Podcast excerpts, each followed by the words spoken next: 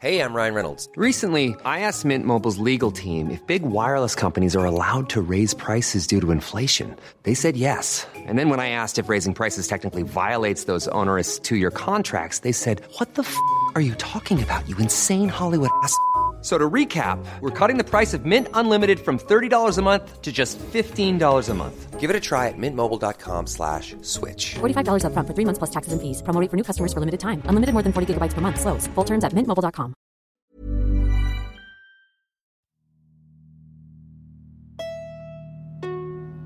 Primo auditeurs et auditrices, vous faites un excellent choix en écoutant LMK. J'ai un coussin chien, je déteste les chiens, mais... Bah... Oh. J'adore les animaux, hein, par ailleurs, ne m'insultez pas dans les commentaires. Mais bien sûr que si, Mimi, je fais ce que je veux, d'accord ? Oui. J'adore. Je n'ai pas compris ce point dans le podcast. Le kiff. Arrête de mettre ma chose préférée et la chose que je déteste le plus dans les mêmes phrases. Oh. Quoi ? Je pensais vraiment pas que ça allait arriver là, putain. Mais ça va pas de me poser une question pareille. Bonjour. Au revoir. Bienvenue dans ce Laisse-moi kiffer numéro 179. Bientôt un chiffre rond, ce qui me rend toujours plus heureuse que les chiffres pas ronds. Comme une bonne humaine qui a des blocages mentaux finalement inexplicables. Je suis Mimi Hegel, la rédactrice en chef de mademoiselle.com, et je suis entourée de la Dream Team habituelle que vous connaissez bien et que vous allez un peu mieux connaître grâce à une question qui va vous ravir, chers coéquipiers et coéquipières de Laisse-moi kiffer. Ah, je commence pas. Tu ne commences pas, ça te laissera le temps d'y réfléchir. Je vais jeter Aïda sous le bus. Car je suis sûre que tu as au moins de l'expérience en la matière. Et ensuite, du coup, vous verrez ce que ça vous inspire. J'ai trop peur. Comme dans le dernier épisode, j'ai parlé de cette grande petite étape de ma vie qui était l'emménagement avec mon amoureux. Et comme je vis, bien évidemment, dans une montagne de cartons depuis, je me suis dit, quel type de déménagement êtes-vous finalement ? Du coup, Aïda, je sais que t'as pas mal bougé parce que tu m'as dit que c'était une des premières fois de ta vie que tu restais dans un appart plus de 2-3 ans. Tout à fait. Donc, comment tu déménages, toi qui en as fait 1000 des déménagements ? Et bah, étonnamment, compte tenu de ma personnalité et de mon appétence pour le rangement, qui est à peu près égale à zéro, je suis en déménagement extrêmement organisé. Yes. Dans la vraie vie et aussi dans ce test, dans ce questionnaire, parce que c'est beaucoup trop angoissant pour moi d'avoir des choses à faire et de pas les faire. Je suis beaucoup trop anxieuse pour survivre à l'idée de devoir finir des cartons à 3h du matin, une veille d'état des lieux et tout. C'est vraiment trop terrifiant. Là, rien que d'y penser, j'ai mal au bide. Alors, je l'ai vécu, ça fait mal au bide. Vraiment. C'est ton daron qui gère ton déménagement et qui te déteste du coup le lendemain matin parce que t'as pas fini tes cartons.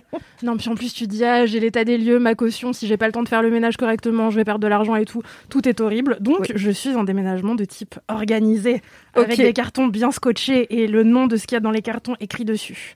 Si j'avais pas peur d'être de droite, je dirais quasi militaire. Très bien.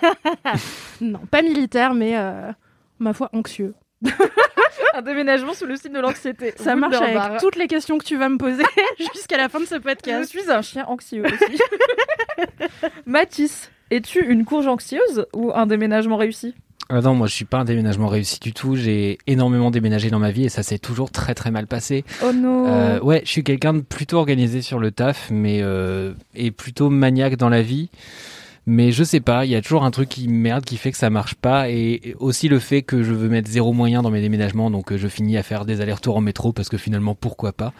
C'est toi qui avais une histoire où tu traînais deux valises géantes sur un pont à Lyon cassé. Et je sais pas, sais pas si je l'ai déjà raconté dans Laisse-moi kiffer, c'est pour ça que j'ai peur. Je crois que c'était dans Laisse-moi kiffer. Bah c'était dans le Twitch, non ? Ouais, il me semble que je l'ai raconté dans le Twitch, mon déménagement chaotique. Littéralement.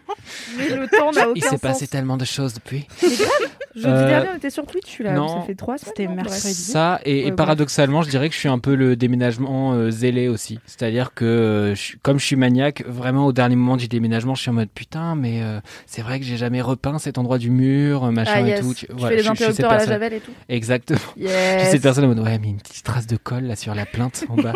Au moins, tu sécurises la caution. Il est 4h, Mathis. Du coup, tu te mets vraiment doublement en difficulté. Ah, quoi. T'es en mode là, je vais tout faire n'importe comment, bah, mais je vais péter un câble sur les tâches. Ouais. Yes. Souvent, je tombe malade après. Histoire de bien vivez avec moi. Vraiment, venez. J'ai mal au ventre. Ça ne s'arrête pas. Non, c'est l'enfer. Ouais, ouais. Kalindi, es-tu disposée à répondre à cette question ou c'est toujours pas le moment, tu me dis, hein. En fait, je sais pas quoi ajouter parce que je suis très. Ça va être chiant. Hein. Moi, je suis comme Aïda. En vrai, mais tu vois, j'en étais pas sûre parce que t'as aussi un côté chaotique. En fait, c'est un peu des deux. Je mets toutes mes fringues Donc 4 valises et 2 tote bags et le reste. Mais attendez, est-ce qu'elle me connaît la dame? 4 valises et 2 tote bags. On parle. S'il vous plaît. C'est le allemand qui a une lunette de 20 mètres cubes pour les fringues. Non, ben moi, en fait, le problème, c'est que... Alors déjà, moi, dans ma vie, j'ai très peu déménagé. J'ai déménagé, genre... C'est notre francilienne. 3 fois. What? Ouais, franchement, je suis née ici, j'ai vécu ici. Et après, j'ai vécu un peu à l'étranger, mais j'allais avec juste une valise, donc c'était pas un vrai déménagement, tu vois. Et en fait, bah, je suis organisée. C'est-à-dire que tout est fait, c'est-à-dire que quand les gens viennent avec une camionnette, tout peut être mis et démis, enfin, tout est planifié. Le seul truc, c'est que moi, je connais pas les cartons. Okay, dans les cartons, c'est le chaos. Oui, alors, bon, évidemment. Et puis aussi, c'est pas des cartons, c'est des sacs poubelles. Moi, je mets tout dans les sacs poubelles. Non, c'est vrai. Mais en fait, je vois pas l'intérêt de mettre dans des cartons où t'es en train de galérer les sacs poubelles. Bah, tu les prends pour les fringues et tout, ok, mais pour la vaisselle, pour les livres. Ah, la vaisselle. Tu sais, les objets avec lesquels on déménage, en plus des vêtements, oui, les possessions qui ne sont pas des fringues. Ouais, bah ça, ouais, les cartons, ouais. Bien, voilà, mais sinon, voilà, un peu des deux, mais globalement, en fait, je déteste les gens qui emménagent mal. Et ça a été le cas d'une de mes amies il y a peu de temps, et vraiment, ça m'a. Être amie avec quelqu'un qui sait pas déménager, c'est toujours. C'est très agaçant. C'est toi qui finis par payer le fait que tes potes sachent pas déménager. Exactement, mais c'est ça. Non. Donc un peu de rigueur, merde. Je refuse. Moi, je gère très mal mes déménagements, mais c'est aussi parce que je veux les gérer tout seul que ça se passe mal. Voilà, c'est donc parce que j'appelle personne. Je suis pas cette personne qui fait ah, venez, je paye un binouze, tout ça. Non, je paye rien, je paye personne parce que je ne vois personne. C'est pas comme ça qu'il faut faire, c'est menacer tes amis. Tu sais pas t'y prendre, Mathis. C'est parce que t'as des amis, c'est tout. Apprends-moi. Je tiens à dire que je n'ai menacé personne pour m'aider à déménager et que j'avais quand même des amis disponibles et pour que l'instant. Je pense leur avoir fait passer la moins mauvaise journée possible, partant du principe qu'il fallait vider 2 appartes en une journée. Bon, il y en a des biens. Et toi, Mimi ? Moi, du coup, je l'ai appris là à l'occasion de mon déménagement. C'est très réaliste par rapport à qui je suis. C'est-à-dire que je suis un déménagement ordonné, sauf sur la fin.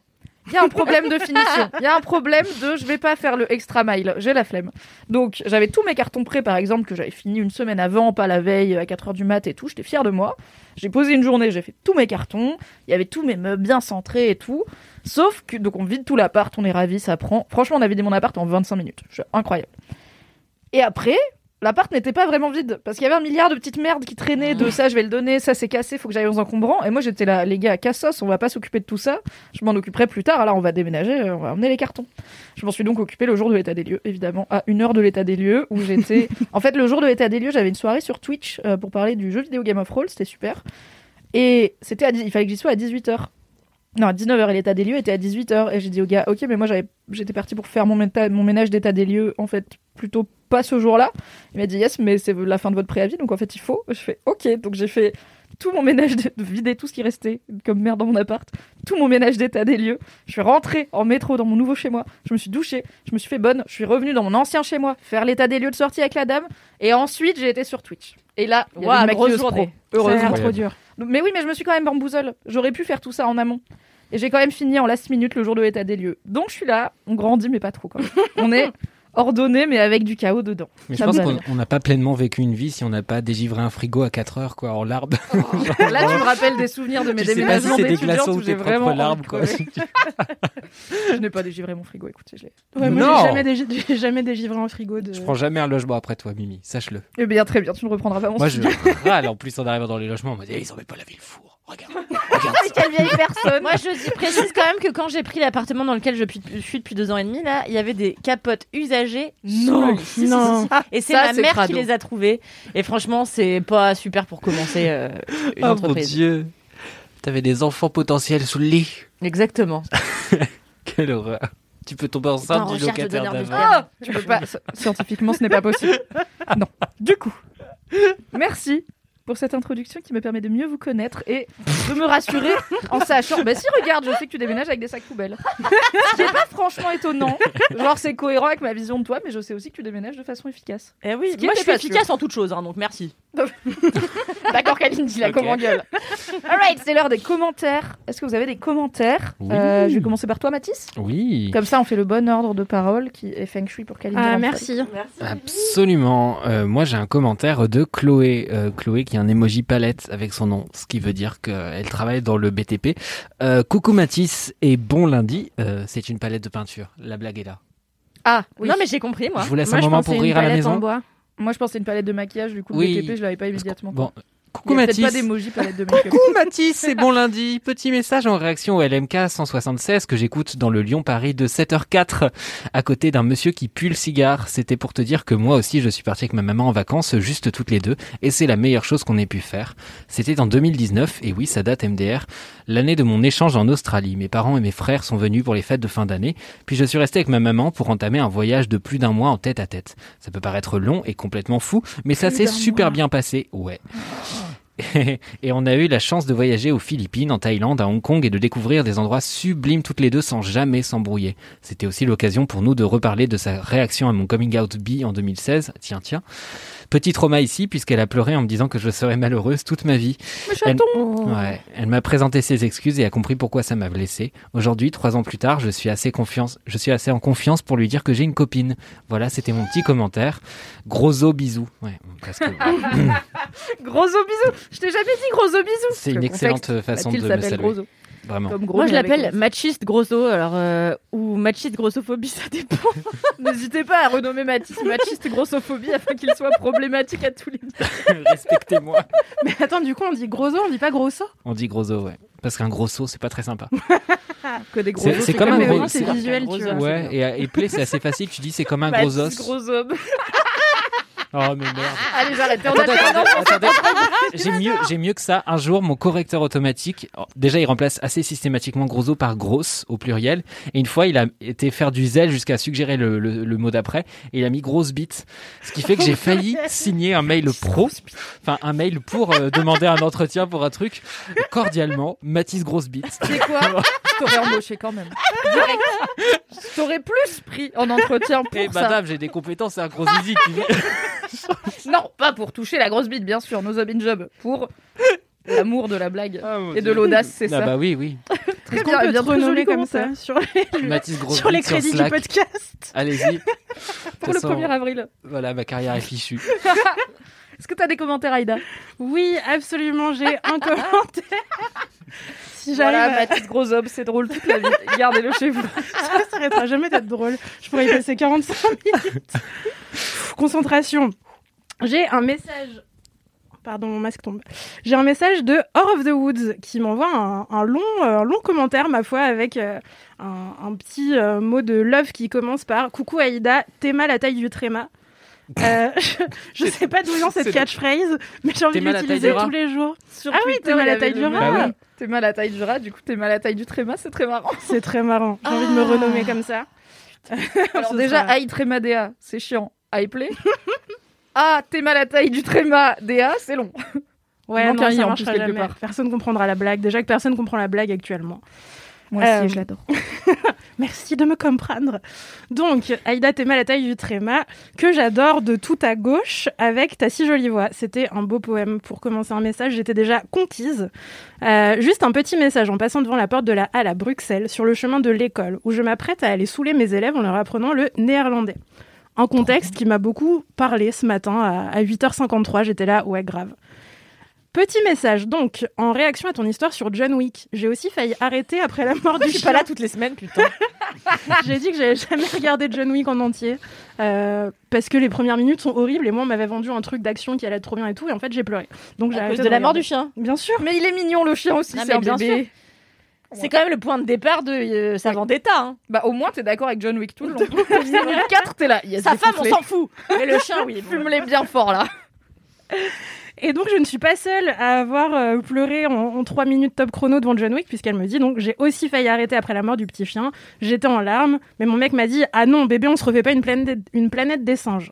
Parce qu'au début du 3, donc de la planète des singes 3, j'ai fait une micro-dépression.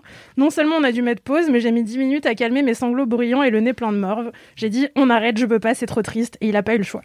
Bref, entre grands sensibles, on se comprend, hein. Après, elle me dit aussi gros bisous, bon anniversaire, merci.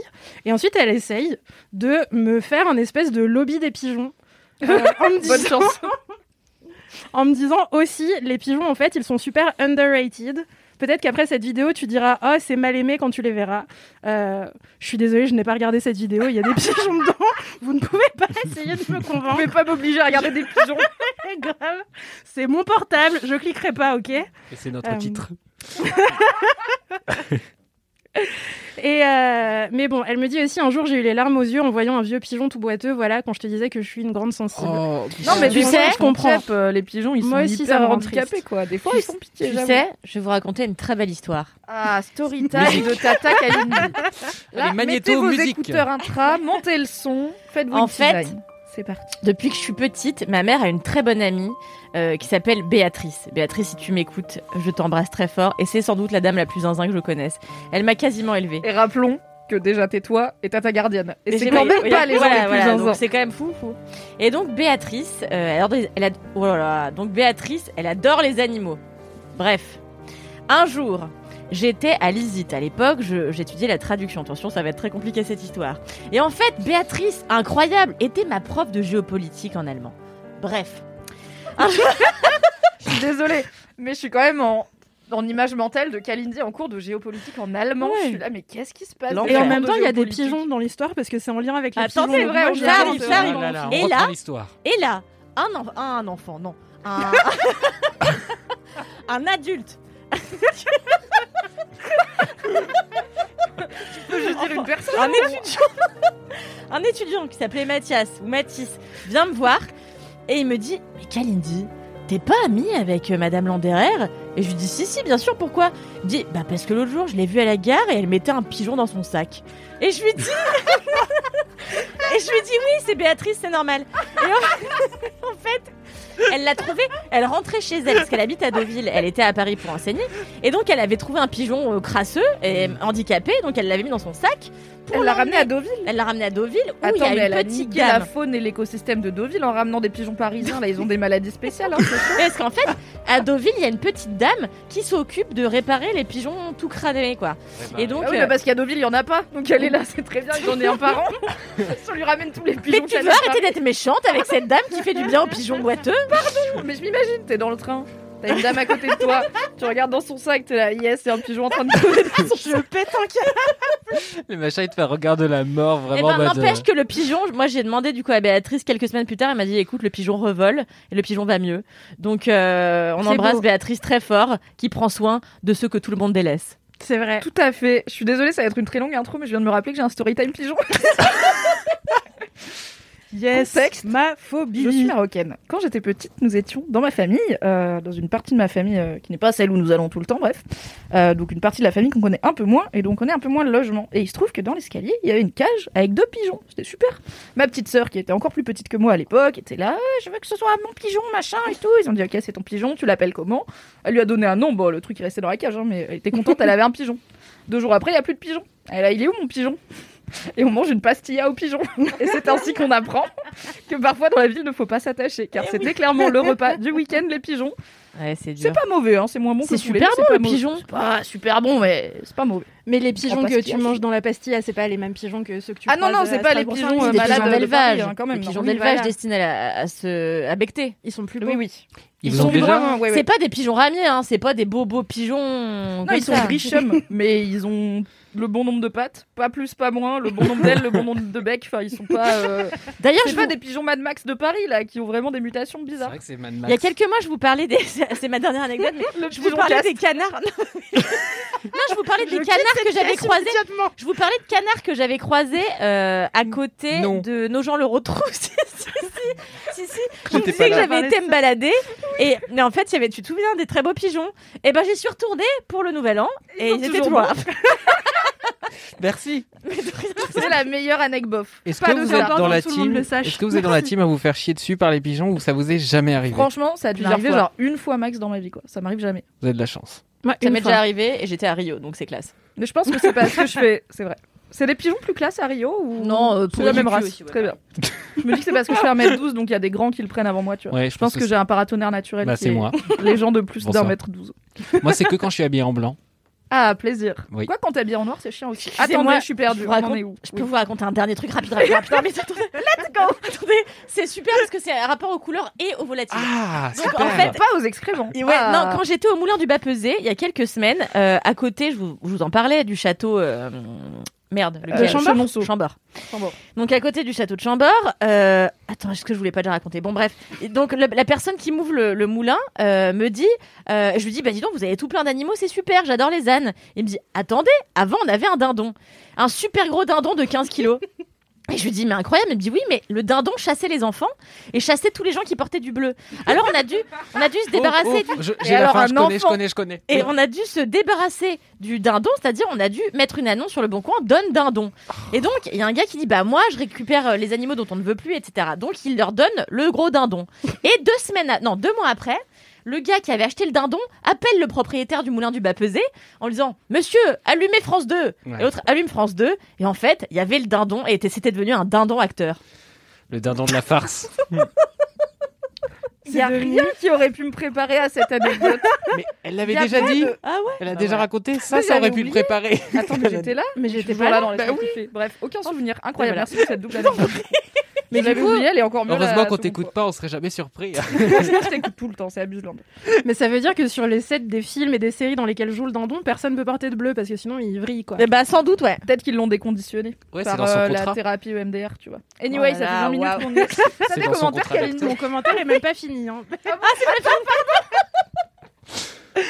C'est une information importante. Enfin, je sais pas si c'est une information importante, mais elle rebondit aussi sur le fait que je parlais du Dry January.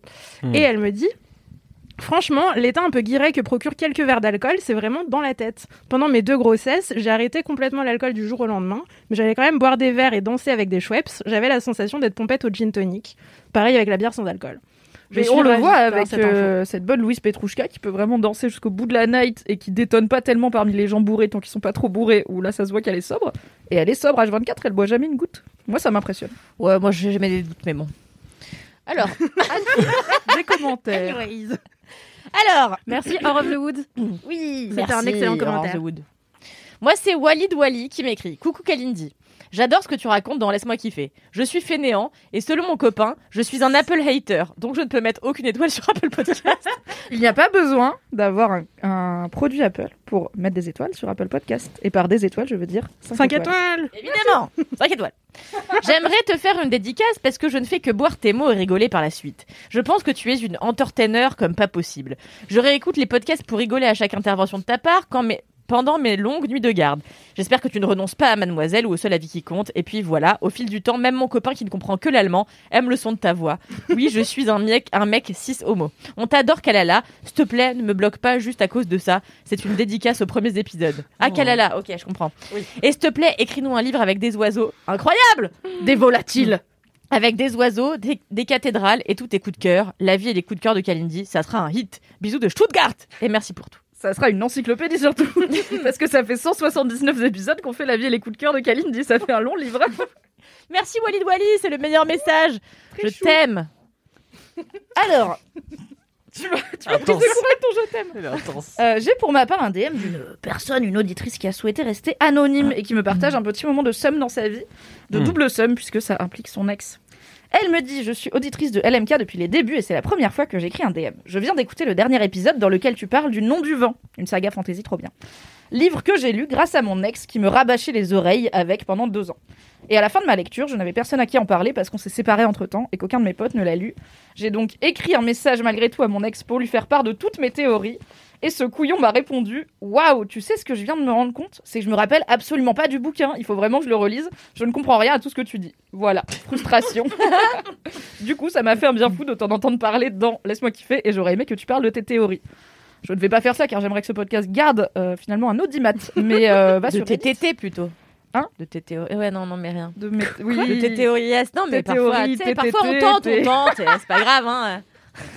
J'ai rien compris. On te suivra pas là-dessus. Bon, voilà, un petit jeu de mots, une galère. Ouais, bah voilà, écoutez. Les seins. Je suis un vieil homme. Oui, c'est ça. Les nibards. Et j'ai aussi. Les grosses têtes, nibards. Pardon. Dans les oreilles, ça va plus bien la tourette là-bas. Dans les oreilles fatiguées, plus les LMK sont qualitatifs. On le sait, ça. Dans les oreilles de Kalindi tout le temps. Les grosses têtes, nibards. Et elle est en train de marcher sereinement comme ça. C'est vrai. C'est littéralement l'état mental de Kalindi. Et j'ai, non pas un commentaire, mais une info primordiale. Souvenez-vous, nous cherchions désespérément du cerfeuil tubéreux à Paris, ce légume magique qui a la réputation d'avoir un goût de noisettes, de pommes de terre et de châtaignes tout en même temps. Eh bien, Morgane. Je sais pas depuis combien de temps je suis pas venue, mais c'est n'importe quoi. Franchement, ça fait genre 2 épisodes, mais il s'est passé plein de trucs. Il y en a un qui a duré 4 heures sur Twitch déjà. Morgane me dit, Mimi, je catch up le live Twitch. Pour trouver un cerfeuil tubéreux, il faut tout simplement aller voir ma maman, puisque j'ai demandé où en trouver à Paris. Elle fait le marché d'Oriol, le marché de Jeanne d'Arc et le marché qui est près du Bataclan devant le roi de la capote. Donc je vais aller à celui-là parce que ça me fait trop rire d'acheter du cerfeuil tubéreux en face du roi de la capote. Oui. Son commerce, c'est Richesse du Bio et elle sera très contente de partager ça. Donc si vous cherchez du cerfeuil tubéreux à Paris, je ne suis pas sponsorisée par Richesse du Bio, l'étale de la maman de Morgane, mais si vous, comme moi, vous voulez découvrir ce légume qui a l'air alléchant, direction à côté du roi de la capote, du coup, le marché près du Bataclan. Ou marché d'Oriol, ou marché de Jeanne d'Arc. Et je vous donnerai des nouvelles, bien sûr, du cerfeuil tubéreux quand je l'aurai acheté, ainsi que goûté. Évidemment. Évidemment. All right, c'est l'heure du message. Boubou. Du message. René. Du message. Auré. Allez. Coucou LMK. Un autre message, boubou, quoi. Voilà, je suis actuellement dans mon lit. Après une soirée très cool, c'était très très bien. Et là, j'ai un plat de pâtes froides, mais c'est bon quand même. Je vais être traité d'hérétique pour cette phrase, mais c'est pas grave. Et c'est cool. Globalement, la vie est cool. Puis là, je vais m'endormir avec un petit LMK qui date, je pense, d'il y a longtemps. Parce que j'ai écouté tous les récents, donc il y a un moment, il faut choper dans les stocks, quoi.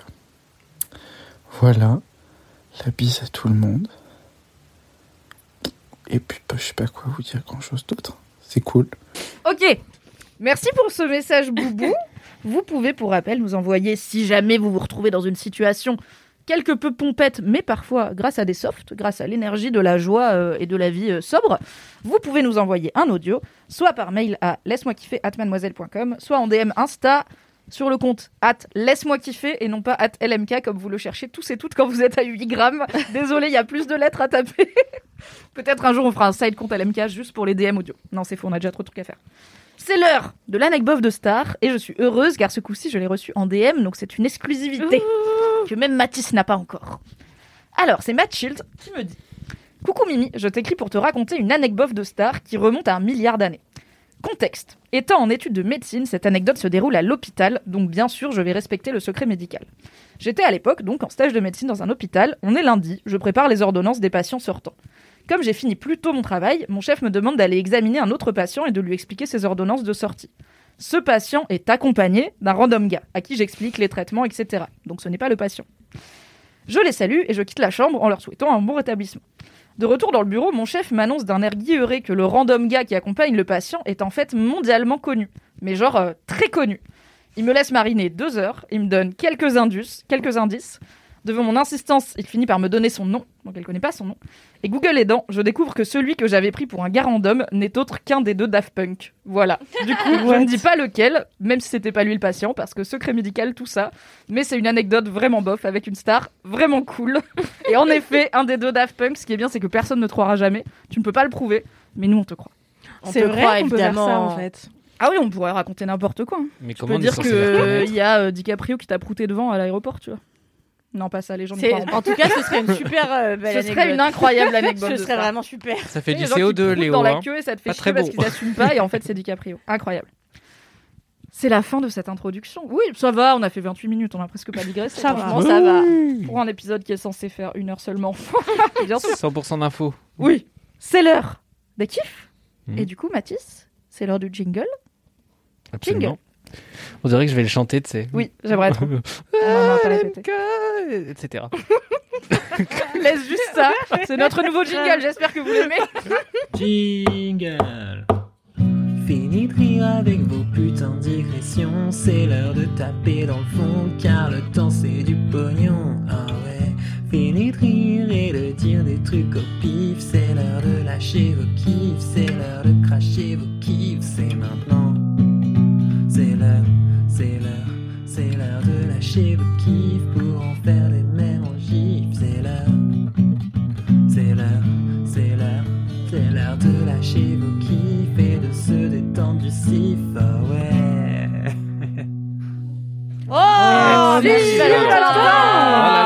franchement bien. Mathis, quel est ton kiff cette semaine ? Pardon, je crie fort dans tes oreilles un peu. Non, l'énergie de la fin de journée. J'ai baissé le volume du retour exprès pour ne plus vous entendre, ce qui fait que je réponds au hasard depuis tout à l'heure et ça a l'air de marcher assez bien. Bah, je ne vous entends super. Pas du tout. Je ne sais pas qui vous êtes. Arrêtez, sortez de ma chambre. Mon kiff est un film qui m'a parlé parce qu'il m'a été suggéré par une personne altruiste ou attachée de presse. Qui m'a invité à la projection d'un film qui s'appelle donc L'Horizon, wink wink Aïda, à qui on a également proposé de manière altruiste le film, qui est un film du coup de Émilie Carpentier, qui fait assez peu parler de lui en général parce que je pense que c'est un film qui a pas un budget énorme, n'empêche que ça l'empêche pas d'être très réussi, d'être très chouette sur pas mal de points. C'est un film qui vient en fait essayer de parler de plein de sujets en un, qui parle d'urgence écologique, ce qui est un peu le sujet principal, en essayant de ramener ça à du local, ce que je trouve toujours assez couillu dans le sens où c'est pas très sexy en fait au cinéma. Si on parle d'écologie en général, c'est Don't Look Up, c'est les catastrophes, c'est les films vraiment où globalement tout le monde pleure le et il y a des voitures. Voilà, ce genre de truc. De l'anticipation. Nouveau film de Roland Emmerich bientôt au cinéma. Ah, et bah super, hein. C'est bien qu'il prenne pas sa retraite. On a besoin de gens comme lui. Oui. Ça, c'est ce qu'on a fait dans ton quartier. C'est très beau. Un peu trop pour être vrai, non ? Pourquoi pas ?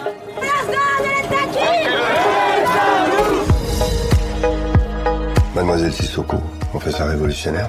Votre famille, vous êtes un modèle pour les gens d'ici, tu le sais. Ah tiens, tu veux que j'aille voir tous les charclos là ? Pour leur demander ma soeur, elle fait quoi au milieu des détritus ? Fais n'importe quoi de ta vie, mais compte plus sur moi. C'est aux citoyens de se battre, maintenant et partout. Ce qu'on a construit là, c'est là-dedans.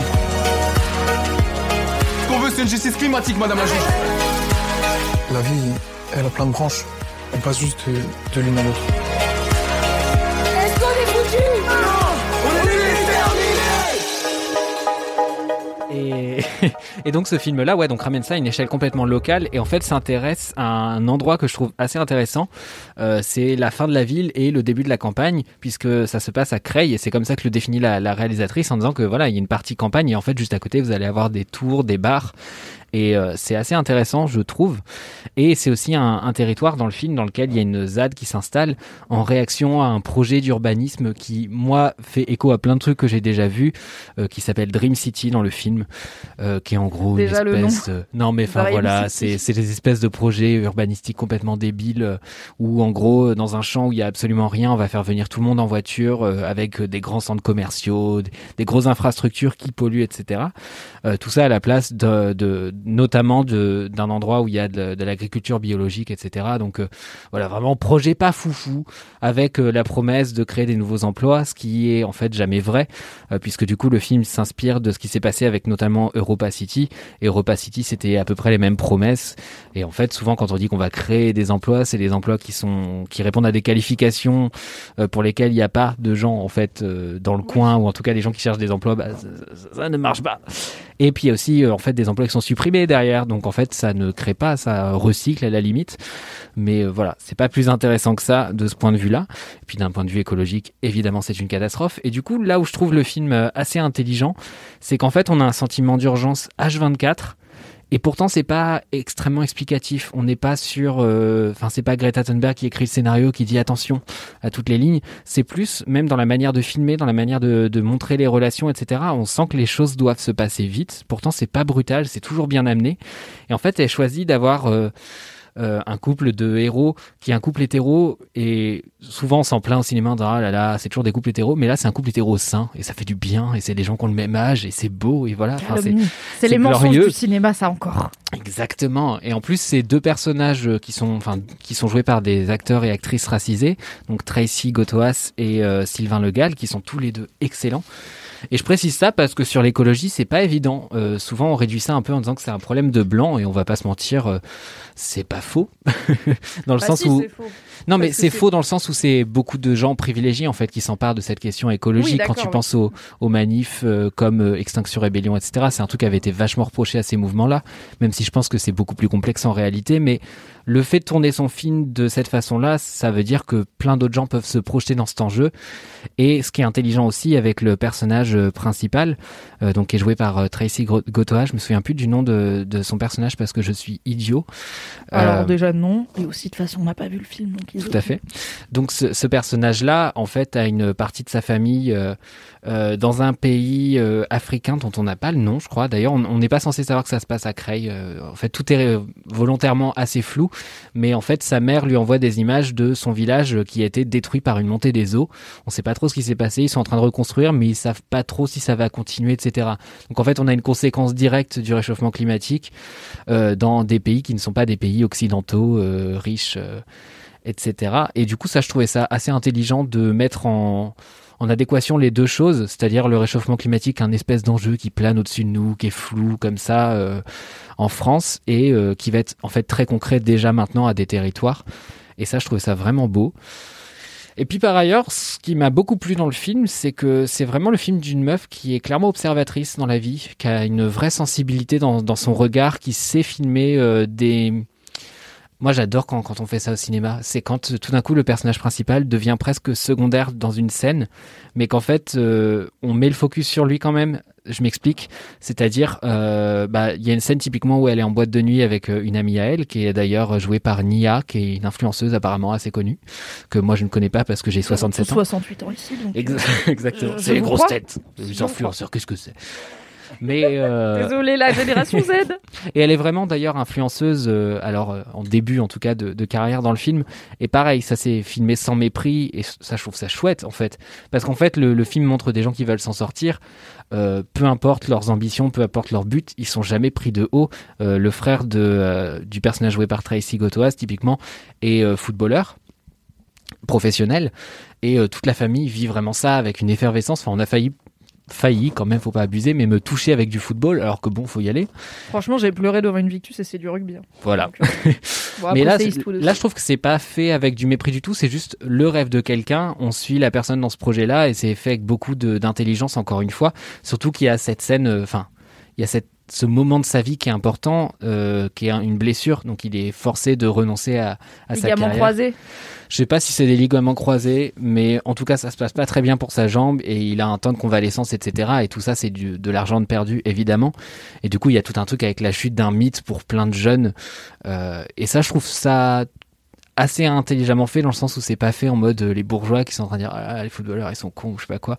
Ça, c'est un peu plus profond que ça. C'est un peu plus intelligent que ça et ça fait du bien. Et donc, pour revenir sur ce que j'étais en train de dire de base, parce que j'ai digressé sur une digression. Ta-ta-da. Okay, le père du personnage principal, le frère du personnage principal, il fait du foot. Ouais, j'essaie de remonter mon fil de pensée. Observatrice ? Ouais, observatrice, tout à fait, merci, bravo, incroyable. En plus, c'est marqué, mais genre sous mon nez. Parce que voilà, donc la scène d'incertitude dont je parle, c'est typiquement, elle est en boîte, et justement, donc sa meilleure amie influenceuse, jouée par Nia, regarde d'un peu près son frère, en fait, et elle sent qu'il y a une complicité entre les deux, slash qu'ils ont envie de se ken. Et du coup, elle le vit pas très bien, et en fait, la déception du personnage se traduit pas tout de suite par un dialogue et on a cette espèce de micro-expression où on la voit shifter. Et ça, c'est présent dans plein de moments du film, des espèces de mini-changements d'expression que je trouve toujours très bien joués et aussi très bien filmés. Et j'adore voir ça parce que je me dis, des fois, en fait, t'as pas besoin d'écrire 4 répliques quand tu peux juste le montrer. Et c'est vraiment, pour le coup, un principe qui régit pas mal le film et encore une fois, qui répond un peu ce truc d'urgence de, en fait, on va être clair, on va aller... on va parler de plein de sujets, mais on va le faire assez vite et assez bien et toujours assez justement. Voilà, c'est un film qui est plein de tendresse, qui vous procure plein d'émotions différentes. Je trouve qu'il y a quelque chose aussi de très beau qui s'écrit dans le collectif, etc. Je vais ressortir mon poncif de l'urgence d'être ensemble. Mais en vrai, on est là-dessus. On va plus loin. Mais on est là-dessus dans le sens où c'est vraiment... les scènes de manif sont belles, en fait, parce que c'est vraiment des moments où tu sens que les gens sont un peu galvanisés par le fait de porter ensemble une lutte. Et puis, évidemment, il y a les flics qui sont là et qui sont d'une violence impitoyable, qui est peut-être en deçà même de ce qui se passe dans la vraie vie. Mais voilà, pareil, encore une fois, c'est fait sans compromis et on cherche pas à... à nuancer à tout prix l'image des flics ou je sais pas quoi, comme beaucoup de films qui s'excusent globalement d'avoir un propos, ce que je trouve toujours dommage. Là, le propos, il est clair. On se base sur des trucs qui arrivent aujourd'hui, c'est-à-dire globalement des villes petites ou moyennes comme celle dont je viens, où on va faire des projets complètement aberrants de centres commerciaux au milieu de nulle part, avec le prétexte de les gens prendront la voiture, comme ça on pourra faire des petits lotissements entre deux, etc. Et puis continuer à urbaniser toujours plus, quoi. Et je trouve que le film montre bien à quel point c'est aberrant et bouleverse pas mal de clichés sur la ZAD, où on a l'impression que c'est des espèces de hippies débiles comme ça. Et en fait, dans le film, c'est comme ça d'ailleurs que l'héroïne commence à appréhender l'endroit en question. Et en fait, on montre que c'est juste des endroits où des gens essaient de penser autre chose, essaient d'avoir des utopies, des rêves. Et je trouve ça très, très beau. Donc, je vous enjoins à aller en salle. Ça sort le 9 février. Ça s'appelle L'Horizon. Et c'est un film de Émilie Carpentier. Voilà. Bravo! Bravo! Allez, prends mon job. C'est bon. I'm Sandra, and I'm just the professional your small business was looking for. But you didn't hire me because you didn't use LinkedIn Jobs. LinkedIn has professionals you can't find anywhere else, including those who aren't actively looking for a new job, but might be open to the perfect role, like me. In a given month, over 70% of LinkedIn users don't visit other leading job sites. So if you're not looking on LinkedIn, you'll miss out on great candidates like Sandra. Start hiring professionals like a professional. Post your free job on linkedin.com/people today. Mais qu'est-ce qu'il est fort. Mais il parle bien. Il y parle bien. Il est pas synthétique, ça c'est sûr. Non. Mais il parle. Tu peux commencer à noter sur son kiff, wesh. Alors, on a dit, pour les capacités de synthèse, il y a une marge de progression Mathis, mais tu étais complet et ça c'est important. Et non, mais je l'adore parce qu'il dit des choses, je saurais pas les faire, quoi. Je suis impressionnée. Mais arrête, je suis tout rouge. Je suis impressionnée toujours. Merci. C'est vrai que ça faisait longtemps que t'étais pas venue parce que j'avais oublié ce sentiment de ah oui, Kalindi va nous noter après notre kiff. C'est vrai qu'il y a une appréciation en fait aujourd'hui. Je me disais que j'étais super détendue pendant les derniers LMK. Arrête, tu vas encore dire que je suis une PN, c'est chiant. Non, je rigole. C'était un excellent kiff. 4 sur 20. Non, tu reviendras. J'ai très envie, écoute. Et merci beaucoup. Une personne qui vient aussi d'une petite ville moyenne qui ne sera jamais une grande ville parce qu'il y a 2 grandes villes à 100 bornes, donc vraiment il n'y a pas besoin. Et qui a de ces projets immobiliers complètement cons. À Valence, il y a une gare en ville, qui est aussi une gare. Non, qui n'est pas une gare TGV. Bref, il y a une gare au centre-ville. Ils se sont dit, il nous faut une gare TGV. Du coup, ils l'ont construite à un truc genre, je sais pas, 15 bornes de Valence. Donc, clairement, tu peux pas y aller. Enfin, il faut prendre l'autoroute, quoi. Entre les deux, effectivement, il y a une zone commerciale qui, je pense, est l'incarnation de la dépression. Et ils se sont dit, à côté du truc qui est à 15 bornes de Valence, on va faire des bureaux. C'est comme ça, les gens, ils viennent en TGV, ils bossent dans les bureaux pour les rendez-vous. Sauf que les gens qui habitent à Valence, ils s'en battent les couilles. Ils allaient à 15 bornes de Valence pour être dans des bureaux. Donc, ça ne marche pas. Il y a des hôtels tout le temps vides et il n'y a plus le champ. Voilà, on est ravis. Et aussi, la gare est en pente pour aucune raison. Si vous savez pourquoi la gare de Valence TGV est en pente, dites-le-moi. Bref, tout ça pour dire que je comprends pourquoi tu vibes avec ce film, mais il a l'air très chouette. De toute façon, moi, à chaque fois que je reviens, en fait, mes parents habitent dans un endroit un peu particulier de la petite ville où ils sont en Basse-Normandie. C'est un endroit où, en gros, à 5 minutes de chez moi, d'un côté, il y a une ferme. De l'autre côté, il y a plein de structures qui datent un minimum, je veux dire, qui sont en fait pas si loin du centre-ville que ça. Et à 5 minutes plus loin, il y a un espèce de géant carrefour et donc toute la zone autour qui s'est développée. Avant, il y avait des gens du voyage, mais on les a jartés des fois qu'ils nous embêteraient, finalement, on ne sait pas. D'ailleurs, sur les gens du voyage, petite digression, il y a un épisode de Kif Taras qui est sorti dessus et qui est très intéressant. Donc voilà, si le podcast vous intéresse. On a un très bon article sur Mademoiselle qu'on mettra dans la description. Et on va mettre l'article de Mademoiselle dans la description, qui est excellent également. N'en doute pas. C'est pas de quel article je parle, cette arnaque. Bien sûr que si. Oui.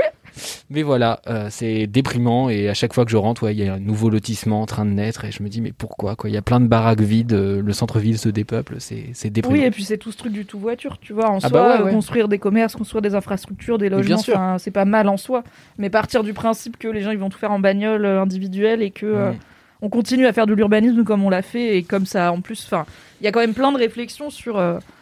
pourquoi les centres-villes sont moches avec tous les mêmes commerces ? Pourquoi il n'y a plus vraiment de commerces locaux dans la plupart des petites villes ? Moche et mort, hein ? Moche et mort, oui, parce qu'aussi il y a plein de trucs fermés. Pourquoi les banlieues pavillonnaires, c'est autant l'angoisse et tout ?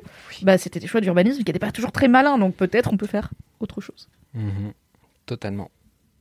Merci Mathis. Maintenant que vous nous avez bien déprimés. Alors je vous tease, normalement, mon kiff de fin vous fera, mon kiff de l'épisode qui arrive à la fin, nous mettra de bonne humeur pour nous quitter. Voilà. C'est Jean-Marie Bigard, c'est ça ? Oui, c'est ça, une grosse tête. Aïda, quel est ton kiff ? Oui, Mon kiff va faire vachement suite au tien, Mathis. Ah, c'est l'ADEP aussi. Parce que c'est l'horizon. C'est littéralement la même chose et je vais dire des choses très différentes car je n'ai pas vu le film. Ce serait une belle impro. Ce serait trop bien.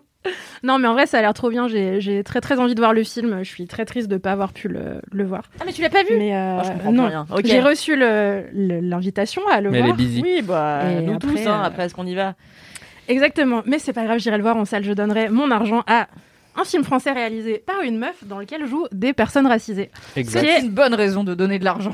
Bah ouais, moi j'essaye de pas voir... Enfin, j'essaye d'aller voir des films principalement où il y a des personnes racisées qui jouent, parce que c'est important pour moi et que j'aime bien me sentir représentée parfois dans les films. Mmh. Et du coup, je vois peu de films dans les ciné français, enfin les films qui passent des... Les ciné qui passent des films français. My God, j'aurais dû manger ce midi. Donc voilà, je suis très contente d'aller voir ce film en salle. Ça va être trop cool. Et donc, mon kiff s'appelle La Disparition. Le livre ? Non, ce n'est pas un livre qui s'appelle La Disparition.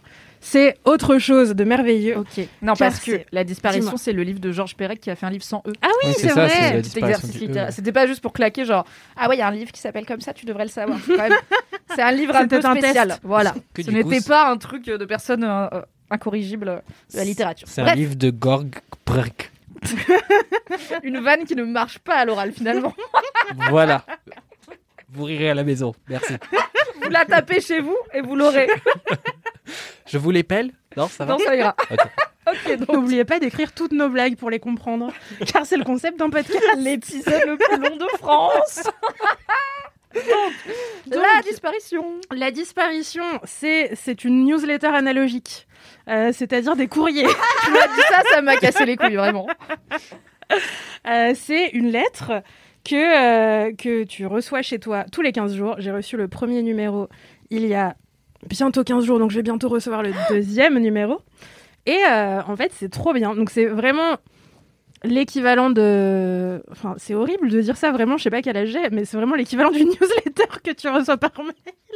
Enfin, c'est une lettre. Alors je pense que fut un temps, les infolettres étaient envoyées par lettre. Avant le World Wide Web. Un courrier. Journal que tu reçois, un abonnement. Courant de trucs, oui. Un abonnement. Je pense que ça s'est fait dans l'histoire de l'humanité. Un télégramme. Et donc ça prend vraiment le format lettre, en fait, tous les 15 jours. On reçoit un long article, un long grade, quoi, un long article écrit par un ou une journaliste qui s'adresse au lecteur ou à la lectrice comme si c'était une lettre. Donc tu reçois cher lecteur, chère lectrice, chère personne, peu importe. Et le ou la journaliste qui écrit parle d'une chose qui est en train de disparaître. Alors évidemment, le premier degré de lecture, en tout cas immédiat, c'est la question de l'urgence écologique, du dérèglement climatique, etc. Mais je pense qu'il va y avoir plein d'autres interprétations de cette question de disparition. Et là, le premier numéro, c'est un reportage qui est absolument trop cool, qui a été écrit par un journaliste qui s'appelle Quentin Muller, qui est spécialisé plutôt dans les reportages au Moyen-Orient de manière générale. Il a beaucoup écrit sur le Yémen, sur la géopolitique aussi. Bref, il a fait plein de choses très bien. Il a écrit des bouquins aussi sur l'abandon de l'État français des interprètes afghans. Yes. Et grande fierté nationale. Voilà, plein de choses très bien. C'est un journaliste qui fait des choses de grande qualité. Je vous invite à aller le suivre sur les réseaux sociaux si vous ne le connaissez pas et à lire son travail.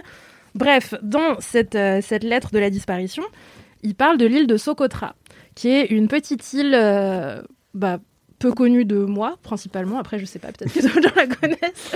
Moi, je ne savais pas où elle se situait, qui est au large du Yémen et qui est assez difficile d'accès. On y accède... un peu en avion, un peu en bateau, mais c'est un peu compliqué. En fait, c'est pas très loin des eaux de la Somalie, où il y a pas mal de piraterie.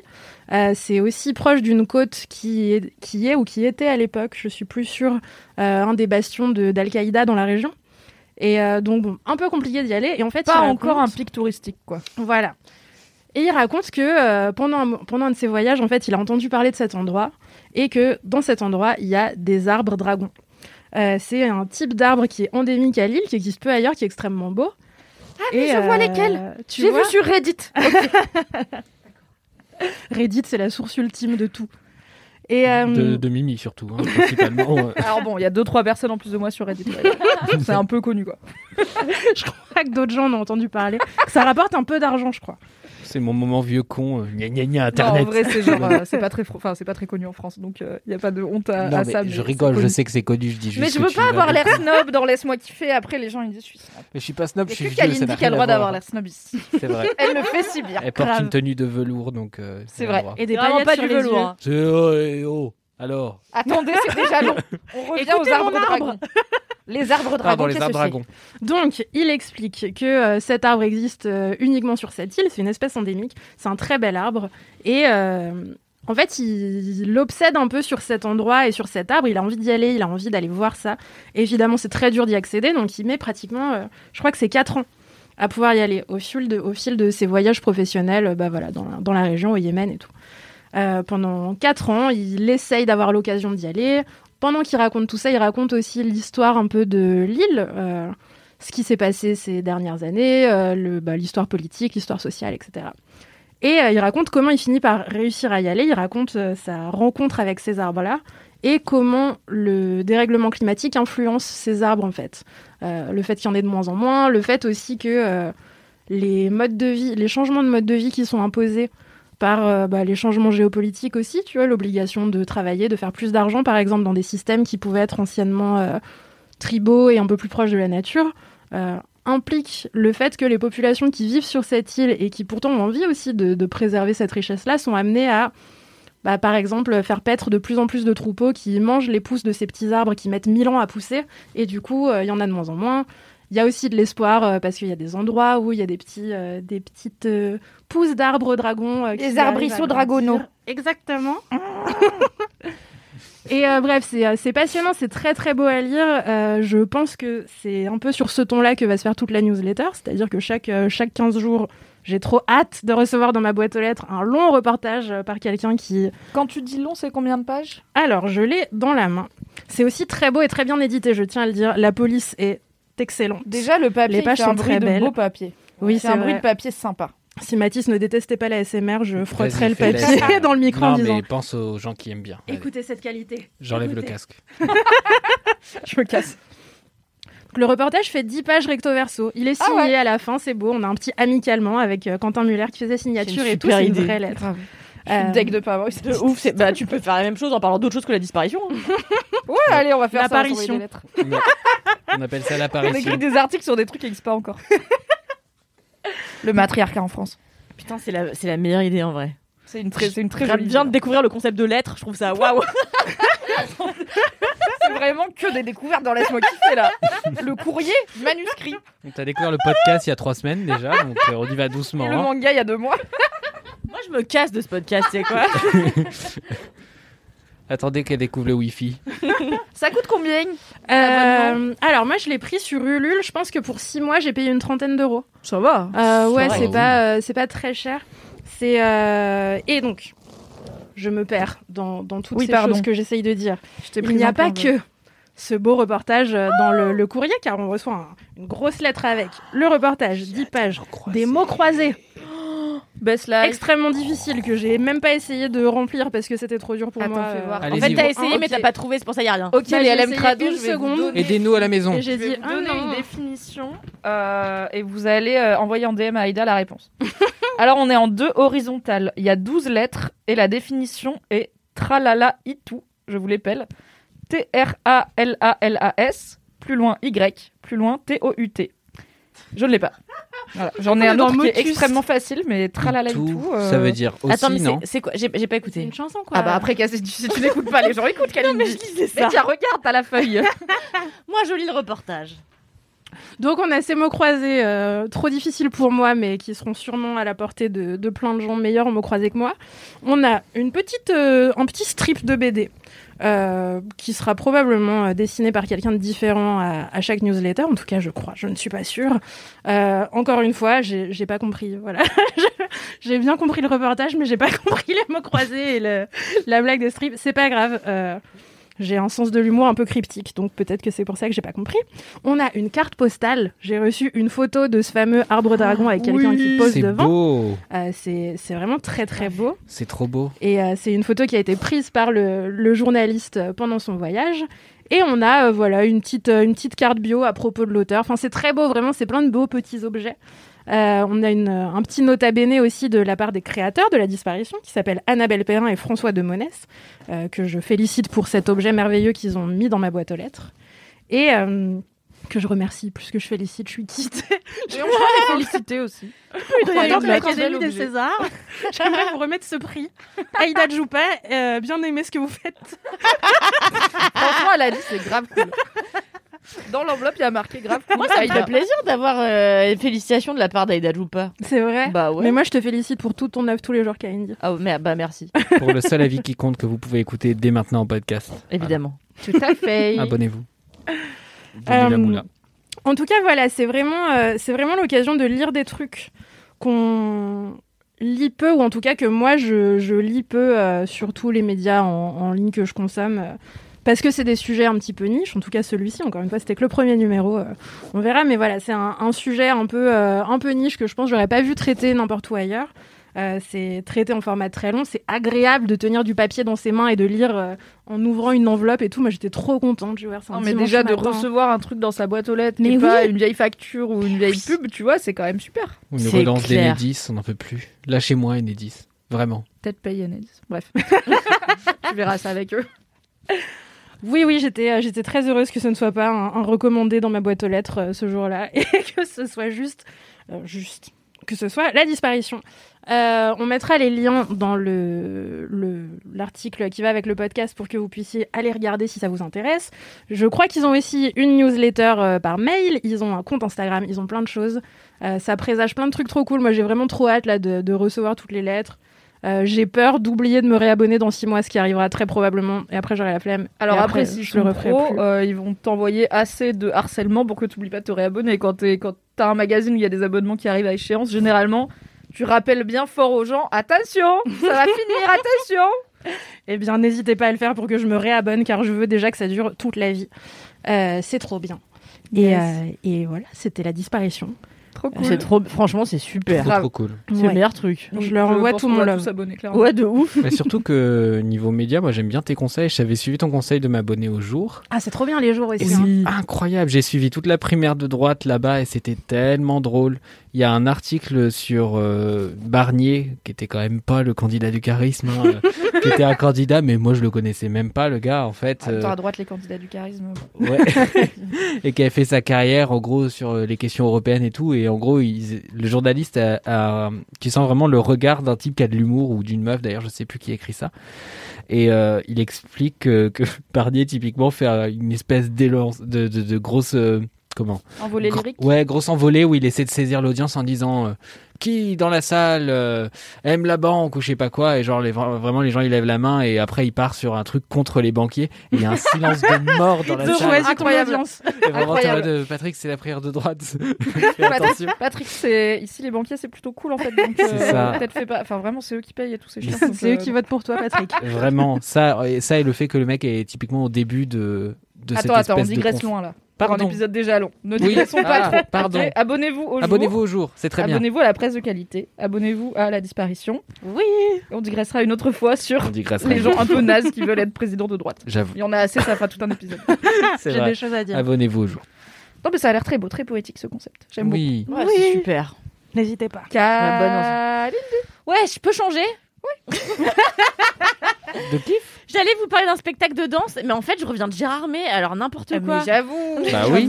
Je suis vraiment débile. Alors, à ta décharge, tu as une semaine un peu remuante. Oui, tout à fait. Oui, je précise que j'ai été cambriolée pour la 2e fois en un an. Donc vraiment, je suis fatiguée. Arrêtez de venir chez moi. Il n'y a plus rien à voler. Voilà. Oui, donc la semaine dernière, je suis partie à l'événement que je préfère chaque année. Ça s'appelle le Festival du film fantastique de Gérardmer. C'est tous les ans, fin janvier, début février, dans la petite ville de Gérardmer, en anciennement appelé le festival... Eh oh, vous m'écoutez? Mais oui. Non, c'est pas toi, Mimi. Toi, je sais que tu m'écoutes pas. L'histoire des pigeons, tu l'as pas entendu. Excuse-moi, depuis 5 ans, Gérardmer, je l'ai bailli quand même. Elle s'est défait. Et elle oui, va donc, tomber, Aïda. Le festival de Gérardmer, avant, ça s'appelait comment? Ça s'appelait le festival d'Avoria, ou Avoriaz, ça dépend... Je crois que c'est Avoriaz. Je sais pas si tu fais crier dessus. Il y a des gens qui disent Avoriaz comme ma mère, et du coup, je suis là, je sais pas quoi faire. Bref. Et donc, c'est un festival dans lequel on peut voir plein de films fantastiques. Dans les deux sens du terme. Exactement. Oh. Et donc, dans ces films fantastiques, il y a également pas mal de films d'horreur, ce qui, moi, est mon fer de cheval ou mon fer de lance. C'est quoi fer de cheval? Je vais juste te laisser sur fer de cheval. Et j'embrasse ma petite Soraya qui écoutera cet épisode et qui est toujours la championne des expressions éclatées. Ah oui. C'est fer de lance. Oui, fer de lance. Voilà, je savais. Et voilà. Et donc cette année, franchement, j'avais grave la flemme d'y aller parce que en fait, je suis fatiguée et qu'en ce moment, j'ai envie de passer mon week-end chez moi à glander. Mais bon, j'étais là, allez vas-y Kalindi, tu sais très bien que c'est la colo, mais j'ai commencé par aller même au début de la colo, parce qu'en fait t'arrives pour prendre le train et t'as tous les journalistes qui vont couvrir l'événement, et en vrai, c'est toujours les mêmes journalistes. Bah toi tu vas depuis 5 ans. Et en vrai, tu sais, t'es là, hey, salut Michel. Et en fait, cette année, j'étais là, trop bien, il y a le masque. Du coup, tu peux faire genre, tu reconnais pas les gens, et tu peux faire genre, t'es pas là. Ah, maintenant, moi, ils le savent. Je n'existe pas, hop, voilà. Et en fait, j'étais trop contente, parce que déjà dans le train, je m'assois et je vois un gars arriver et je fais putain Philippe, et en fait c'est un super copain, c'est un gars que j'ai rencontré en festival et on est devenus trop copains. C'est Philippe Lachaud. Ça va être un très long kiff parce qu'on en est que au train. Non, j'ai perdu. Non, mais prends ton temps, Kalindi, on est là pour savourer. Perdu. Et franchement, et donc Philippe, je l'adore. C'est donc Philippe Gage du Point, il est super sympa. C'est un vieux réa qui travaillait au Point, évidemment. Il le dit lui-même, mais on l'adore quand même. Et j'ai appris qu'il écrivait 4 articles par semaine. Bon, bref, anyway, ça branle rien. Les gens ne branlent rien. Dans les autres médias. Pour être réa, il y a du monde pour bosser, hein. C'est clair.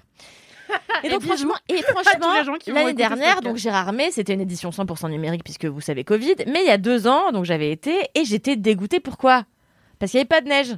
Ah, et cette année, c'était la fois où t'avais essayé de pécho le mec de Ready Player One dans un ascenseur ou pas? Mais non, c'était à Deauville, enfin. Je savais que c'était pas à Cannes. Bon. Non, tu crois qu'il va à Gérardmer, lui? Bien sûr que non. Je trouvais ça bizarre aussi. Je crois qu'il aurait pu, c'est un film un peu fantastique. Bon bref, anyway, j'arrive à Gérardmer et là, les cimes enneigées. Pas les cimes d'ailleurs enneigées, tout enneigé. Le lac de Gérardmer gelé et tout. Et là, je me suis dit, on va pouvoir flipper. Parce que c'est ça qui est cool en fait dans Gérardmer, c'est qu'ils ont vraiment choisi le bon lieu. Parce qu'en fait, tu vas voir les films dans un gros cinéma qui borde le lac. Et en fait, quand tu sors de ta projection du soir ou même de l'après-midi, vu qu'il fait nuit à 14h, quand tu sors de tes projections, et tu dois rentrer tout seul à ton hôtel ou avec d'autres gens. Mais moi, j'aime bien rentrer seule parce que j'écoute ma musique, bref. Parce que t'es drama. Oui, exactement. Et j'écoute la musique et tout, et je rentre dans la neige, mes jambes s'enfoncent et tout, et tu viens de voir un film d'horreur, donc c'est un peu, ça fuck un peu ton cerveau, tu vois, t'as un peu peur et tout, et moi j'adore. Et alors j'ai vu beaucoup de films que j'ai vraiment détestés, et j'ai vu beaucoup de films que j'ai franchement adorés. Et c'était globalement 5 jours merveilleux. Et ce que j'aime beaucoup dans le festival de Gérardmer, c'est qu'ils mettent vachement en avant les nouveaux réalisateurs. Donc c'est souvent des premiers films. Ils essayent de respecter une certaine forme de parité. Donc cette année notamment, il y avait beaucoup de meufs qui venaient présenter leurs premiers films. Et ce sont des meufs qui ont vraiment dominé la compétition. C'est-à-dire que sur les films qui ont été primés, les 3 plus gros prix ont été remis à des meufs réalisatrices qui ont franchement fourni les films que moi j'ai préférés de la compétition. Notamment un qui s'appelle Sam Wayne, You Are Not My Mother, qui sortira en août et qui est vraiment un film, en 2 secondes je vous le pitch parce que moi il m'a glacé le sang et c'est assez rare. C'est l'histoire d'une adolescente qui a 16 ans et en fait elle va pas très bien parce que déjà elle est très complexée parce qu'elle a une tache de vin sur le visage et que les gens se sont toujours moqués d'elle à cause de ça. Et aussi parce qu'elle vit avec sa mère et sa grand-mère dans une petite maison et que sa mère est au fin fond de la dépression nerveuse. Et donc un jour elle dit à sa mère, s'il te plaît, vas-y, je sais que tu vas mal, mais est-ce que tu peux m'emmener à l'école? Puis j'en ai marre d'y aller à pied, j'ai faim, bon bref. Et donc sa mère l'emmène à l'école et elle voit déjà que sa mère, elle va vraiment pas bien, là c'est encore moins bien que d'habitude. Bref. Elle va à l'école et quand elle sort de l'école où elle se fait harceler par toutes les autres élèves qui veulent lui brûler le visage avec un aérosol. Aérosol, c'est ça? Un chalumeau? Non, pas un chalumeau. Aérosmith. L'aérosol. Bon, je crois que c'est un aérosol. Enfin, bon, un truc fait pchit. Ah oui, c'est ça, un aérosol. Voilà, un aérosol. Il y a un briquet. Voilà, pour faire lance-flamme. Pour lance-flamme. Ils essaient de lui brûler le visage avec un lance-flamme. Je suis déçue parce que j'avais imité le déo. Voilà. Waouh. J'ai envie de quitter ce podcast, putain, il n'y a pas de contexte. Attends, tu le fais vachement bien. Et donc, cette pauvre enfant harcelée, donc. Cette pauvre enfant harcelée sort de l'école. Elle sort de l'école. Attendez. Et là, elle voit la voiture de sa mère. Et dans la voiture de sa mère, il n'y a pas sa mère et la voiture est ouverte. Bref. Elle rentre chez elle, elle trouve pas sa mère, elle se dit putain, ma mère n'est pas là, ma mère a fait une espèce de fugue. Donc elle prévient la police, elle dit écoutez, ma mère s'est barrée et ma mère va mal, donc ce serait bien de la retrouver assez rapidement. Pendant 24 heures, toute la ville cherche la mère n'est pas là, et au bout de 24 heures, le soir, la mère toque à la porte de la maison, et quand la gamine ouvre la porte, elle voit que ça ressemble à sa mère. C'est pas sa mère. Mais c'est pas sa mère. J'ai trop peur. Et moi, c'est toujours le concept qui me glace le sang. Et c'est qui est cette femme ? Est-ce que c'est un esprit malin ou est-ce que c'est juste la dépression qui la transforme totalement et elle devient un danger pour sa famille. On n'en sait rien. En tout cas, le film est terrifiant, mais vraiment terrifiant. J'aimerais pas les journalistes qui ont dit que c'était pas bien, mais ils ont eu tort puisque le film a gagné. Donc, travaille-t-il pour le point, finalement. Non, c'est des youtubeurs. Et voilà, donc j'ai vu quelques films vraiment terrifiants, j'ai passé quelques soirées super à boire du champagne en parlant des films que j'avais adorés. Ma fille Alix Martineau, que vous connaissez bien dans ce podcast puisqu'elle l'a tenue pendant quelques temps, est venue également le week-end avec une voiture rouge qu'elle avait louée avec un gros nœud peint dessus qui était très moche, c'était super. Et le climax de notre week-end, c'est bien sûr quand on est allé manger une raclette pas de pouilleux, une raclette extraordinaire, la meilleure que j'avais jamais mangée puisqu'elle contenait de la tomme aux fleurs, du comté, 18 mois d'affinage, le tout à faire fondre dans des petits poêlons. Vous connaissez le système de la raclette, mais celle-ci était vraiment... Google Images, vraiment. Vous pouvez faire raclette Google Images, vous aurez une bonne idée de la chose. Non, mais moi, je vous mettrai la photo du fromage à raclette parce qu'il était vraiment extraordinaire. Et alors, c'était très drôle parce que dans ce restaurant, on aurait dit que c'était pas le restaurant des personnes qui venaient le restaurant. Donc, ils étaient là. Oui, bon, attends, c'est pas très intéressant ce que je vous raconte. Donc, Gérard May. Tu peux pas dire... C'était le restaurant, on aurait dit c'était pas le restaurant des personnes dont c'était le restaurant. Et ensuite dire, je vais pas épiloguer sur cette phrase. Non, mais en fait, la dame, je lui dis oui, s'il vous plaît, donc on va prendre une raclette. Elle fait ah, ok, je suis là. Bah, déjà, c'est vraiment en février, donc c'est pas étonnant que les gens prennent de la raclette vu que c'est au menu. Et elle revient avec une raclette, elle fait bon, alors. Première fois que je la branche, alors ça doit marcher à peu près comme ça. Je suis là, oui frère, c'est une raclette, enfin voilà. Jamais après, personne n'avait commandé de raclette dans ce restaurant. Jamais. Et vraiment, elle était derrière le comptoir. Elle a été sur Google Images, elle était là, putain raclette. Mais ah oui, avec les poêlons. Très bizarre. Et donc la dame de derrière le comptoir, elle arrêtait pas de nous faire. Et ça se passe bien. Et là, mais oui, ça se passe. Mais bien. Je sais. C'est des gens, ils tiennent le restaurant, tu as compris. Mais oui. C'est des esprits malins qui ont changé. Non, mais c'est... Avec Alix Martineau, on était là. Et on fait pas un court-métrage qui se passe dans un restaurant à raclette. Et en fait, c'est pas les gens qui tiennent le restaurant à raclette. Ce n'était pas un vrai fromager. Et en fait, après, c'est parti. Ça va être tout le village et tout. Et donc, ouais, on va peut-être faire ça. Et voilà. Et franchement, on a ri. On a vu des super films. Et en fait, je le dirai jamais assez. Par exemple, Cannes, c'est un festival de journalistes. C'est vraiment très chiant parce qu'en fait, les gens qui sont censés pouvoir aller, qui devraient aller voir les films, c'est-à-dire le public, ne peuvent pas avoir en grande majorité accès aux films. Et c'est vraiment catastrophique, je trouve. C'est vraiment con du cul. Or, Gérard May, c'est vraiment un festival fait pour les amateurs de films d'horreur, pas que pour les journalistes. Donc, on peut y aller tous les ans, aller vraiment à ce festival qui est commun à nulle part ailleurs parce que c'est vraiment dans un cadre de neige et où on a peur. Et en fait, ça se la pète pas. Il n'y a pas de robe à paillettes, il n'y a pas de talons hauts, c'est vraiment tout le monde est en moon boots. On mange du fromage, on pue de la gueule, on fume des clopes, on boit du vin chaud, on se casse la gueule. Moi, je me suis vraiment cassé la gueule, j'avais mis des chaussures à talons léopard. Bref. Kalindi, tu vois le lac gelé, t'es là. Yes, je sors les talons léopard.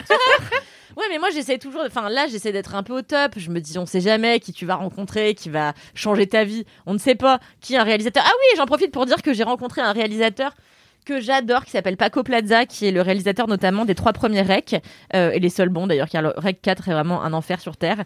Mais REC, qui a coûté à peu près 1,50 €, et qui a été REC, un film de zombies espagnol. Un film de zombies espagnol, tout à fait, un fan footage qui va fêter ses 15 ans. Ah oui. Et en fait, film très petit budget qui rapportait beaucoup d'argent au box-office, très gros succès de par le monde. C'est ce qui a fait décoller son réalisateur Paco Plaza, qui depuis fait des plus gros films avec plus d'argent qui lui est alloué, etc. Et donc cette année, il sort un film qui s'appelle La Abuela, donc encore un film espagnol pour le coup qui a réclamé pas mal de fric.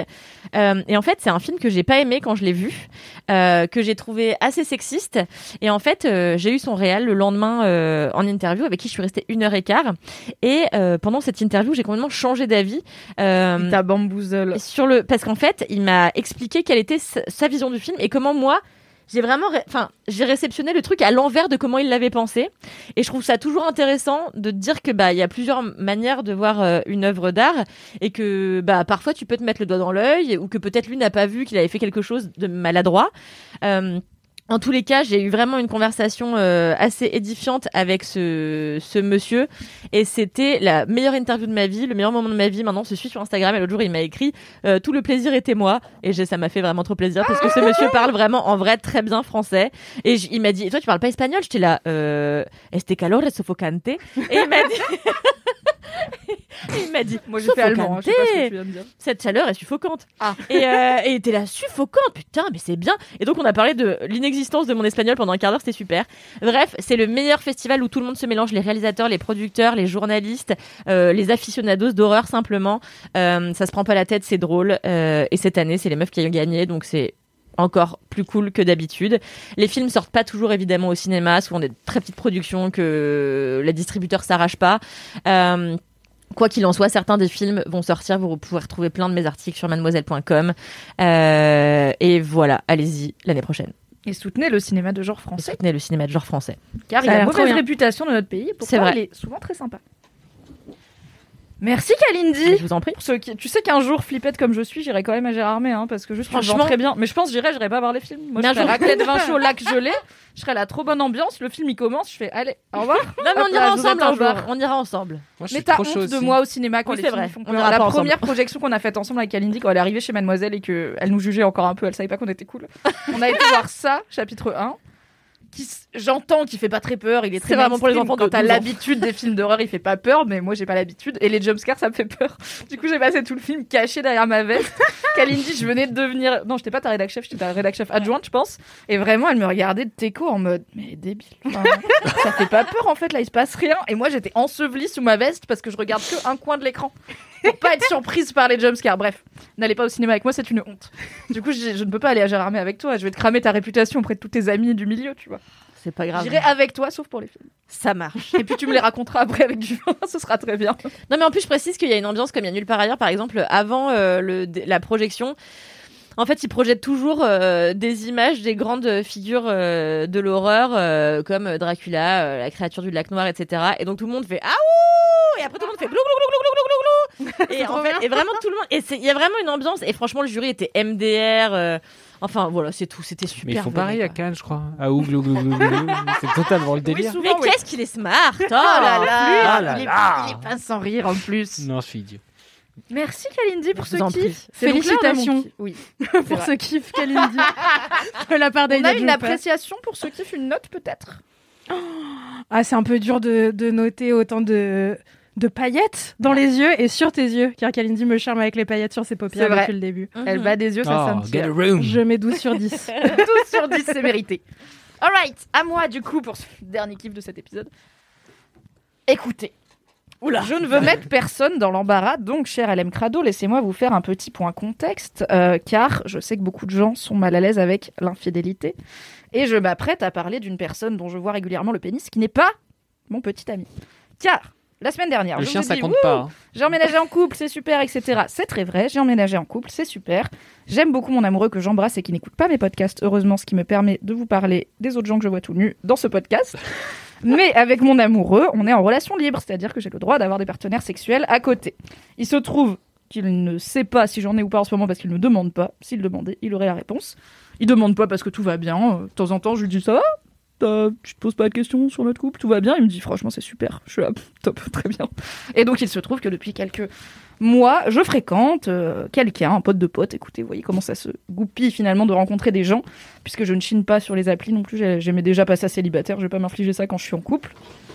Mais la vie fait que quand on n'est pas... Attendez, tiens, vas-y Mathis, t'inquiète. Je la déteste, non c'est bon.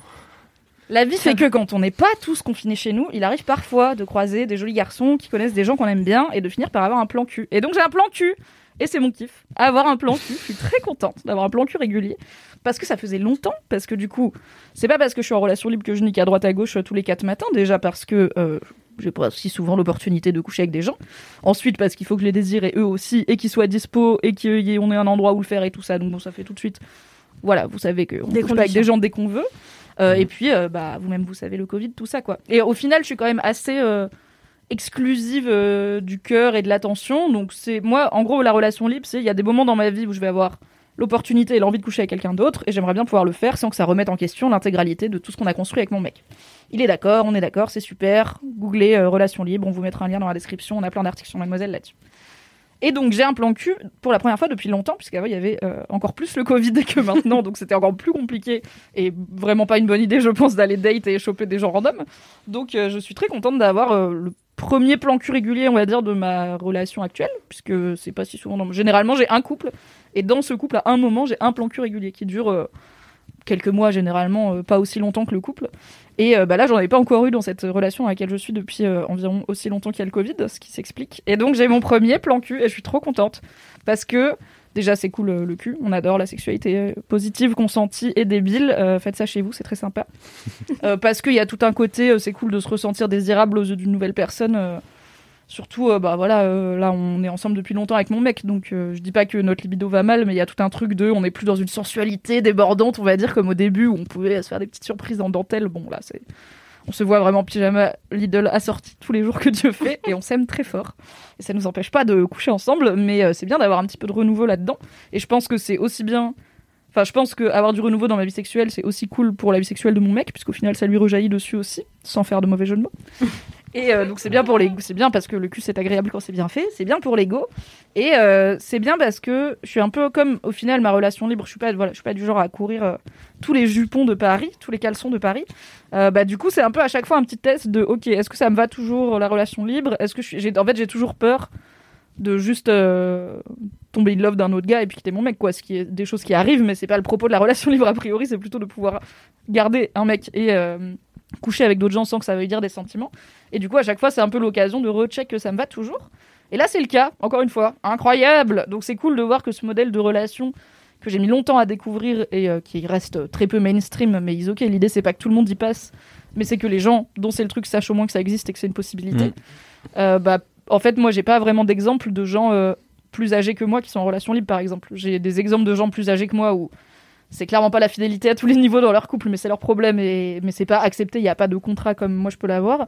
Et du coup, je sais pas, c'est quoi 5 ans de couple en relation libre, 10 ans de couple en relation libre, 15 ans de couple, là voilà, j'emménage avec mon mec, je vais pas niquer dans notre lit à nous, j'ai plus de chez moi, donc si je veux coucher avec quelqu'un d'autre, ça pose aussi d'autres questions. Enfin voilà, il y a plein de petites étapes de la vie du couple qui du coup sont jamais abordées par l'angle de la relation libre, puisque jusqu'à il n'y a pas longtemps, on savait même pas trop que ça existait. Donc c'est aussi une façon pour moi, même si je ne l'ai pas fait pour ça, de recheck que c'est toujours un modèle de couple qui me va, que la relation libre elle n'est pas incompatible avec des étapes beaucoup plus classiques de type emménager ensemble et tout, que ça ne m'empêche pas d'être toujours très in love de mon mec et de me focaliser sur lui à tous les niveaux émotionnels qu'il faut, tout en étant contente d'aller me faire claquer le cul ailleurs. Donc écoutez, on est ravis, et au bout d'un moment, si mon mec écoute cet épisode, c'est pas grave, il saura que j'ai un plan cul et on en parlera. Donc vous n'êtes pas obligé de lui envoyer un DM pour lui dire, mais ceci n'est pas un secret d'État non plus, sinon j'en parlerai pas dans Laisse-moi kiffer. Et du coup, ouais, je suis contente d'avoir un petit plan cul. Je me suis dit que ça fait quand même longtemps que j'ai pas raconté ma vie sexuelle dans Laisse-moi kiffer. C'est vrai, ça me manquait beaucoup. Bah oui, mais je pense que c'est aussi le temps que la nouvelle équipe se connaisse, tu vois. Il y a un truc d'intimité un peu, et puis je suis. Là, on est bien, moi, j'ai 12 ans, tout ça, tu vois, on est au top, quoi. Pour moi, c'est toujours un mystère, cette vie. Je suis toujours là, oh putain, ça a l'air d'être un enfer. Mais c'est bien. Bravo pour cet épanouissement. Tu vois, je suis là, c'est vraiment dans ma tête. C'est pareil que avoir des potes, tu vois. Genre les soirs où je vais ken mon plan cul, j'y vais, et je le ken, et après je rentre. Et je suis de bonne humeur, et j'ai rien fait de plus répréhensible que si j'avais été boire des coups avec un pote. Tu vois. Non mais je comprends, mais je capte sauf bien. Tout nu, quoi. C'est moi je peux pas, mais ouais. Mais j'entends. C'est très intéressant tout ça. Moi c'est un sujet qui me passionne. Franchement, j'ai plein de gens autour de moi qui s'y mettent, et du coup moi c'est terrible parce que ça me fait relativiser mon modèle, et je suis là, est-ce que je suis un vieux cul d'aimer l'exclusivité? Est-ce que vraiment est-ce que c'est des gens qui sont sur le point de s'éteindre? Est-ce que plus jamais je pourrais avoir de relations exclusives parce que tout le monde va se mettre à ça et moi je serai toute seule en disant s'il vous plaît mais ne couchez qu'avec moi, s'il vous plaît, exclusif. J'ai trop peur d'être le dernier dinosaure, tu vois. Donc non. Je suis pas dans nos bulles. Ça a l'air répandu, tu vois, de bobo parisien déconstruit féministe. Mais en vrai, l'écrasante majorité des gens n'est pas en relation libre, ne veut pas être en relation libre, et parfois rejette totalement le concept même de relation libre. Donc je pense que niveau trouver des gens exclusifs, ça va aller. Il y a encore 2-3 générations où ça va être plutôt courant, je pense. Et enfin, encore une fois, le but n'est pas... Là, c'est une vanne. Le but n'est pas de convertir tout le monde. C'est juste que il peut pas y avoir qu'un seul type de relation qui va à bien tout sûr. Le monde. On sait bien qu'il y a énormément d'infidélité dans énormément de couples. Donc, maybe, des fois, la solution, c'est juste de se dire, vas-y, si tu veux cartonner un jour quelqu'un d'autre, tu peux. Fais ta vie, protège-toi. Et en fait, ça changerait un autre vie. Réfléchissez-y. Peut-être ça sera votre truc, cher LM Crado. Peut-être pas. Il n'y a pas de jugement. Et je pense qu'il y a souvent... En fait, je sais jamais. Je pense que c'est un peu des deux. J'ai souvent des gens exclusifs qui se sentent... comme tu dis, un peu méprisé par les gens en relation libre, un peu genre ah mais vous êtes des moutons qui font le truc hyper tradis, nous on est modernes et déconstruits. Et de l'autre côté, bah, je sais qu'en étant en relation libre, t'es quand même aussi parfois mal regardé par des gens en relation exclusive qui juste comprennent absolument pas ta vie. Et en plus, quand t'es une meuf, c'est soit t'es une pute, soit t'es une vicose qui se fait faire cocu par son mec. Donc je suis les deux. Voilà, c'est mon way of life. Du coup, je sais qu'il y a souvent ce truc un peu de guéguerre entre les deux camps, tu vois, mais on s'en fout, c'est juste chacun vit sa vie comme il veut. C'est juste bien d'avoir l'option, donc... Soyez en relation exclusive si c'est votre truc. Je pense pas que c'est une preuve de fermeture d'esprit, quoi, de l'être. Merci Mimi, tu me rassures. De rien. Toujours là pour valider tes choix de vie. Je suis d'accord avec tout ce que tu dis et tu le dis très bien. Bravo. Merci Mathis. Oh, c'est le talent de Mimi. Hein. Ça rien voilà. Mon avis ne sert à rien. Rien de neuf là-dedans. Hein. Très gentil et cet épisode. Tout le monde te valide une heure. C'est bon. Et nous allons bravo mettre Mimi. Fin à ce test. Ah, j'ai eu les félicitations. Trop vous bien. Avez tous les félicitations pour tout. Allez, c'est les commentaires. Oh, c'était super, les 5 étoiles, on y va voilà. Non, ça, tout ça, vous avez. Bref, c'est dans la description. À la semaine prochaine, bisous. Merci d'avoir été là pendant cet épisode. Ah ouais, vraiment, je l'ai bien rigolé, j'espère que vous aussi. Désolée. Et on se rappellera que Mathis Grosob, c'est tout le temps marrant. Voilà. Mathis Grosob voilà, jeudi prochain, bisous. Allez, petit coup de déo et on y va. Hop là.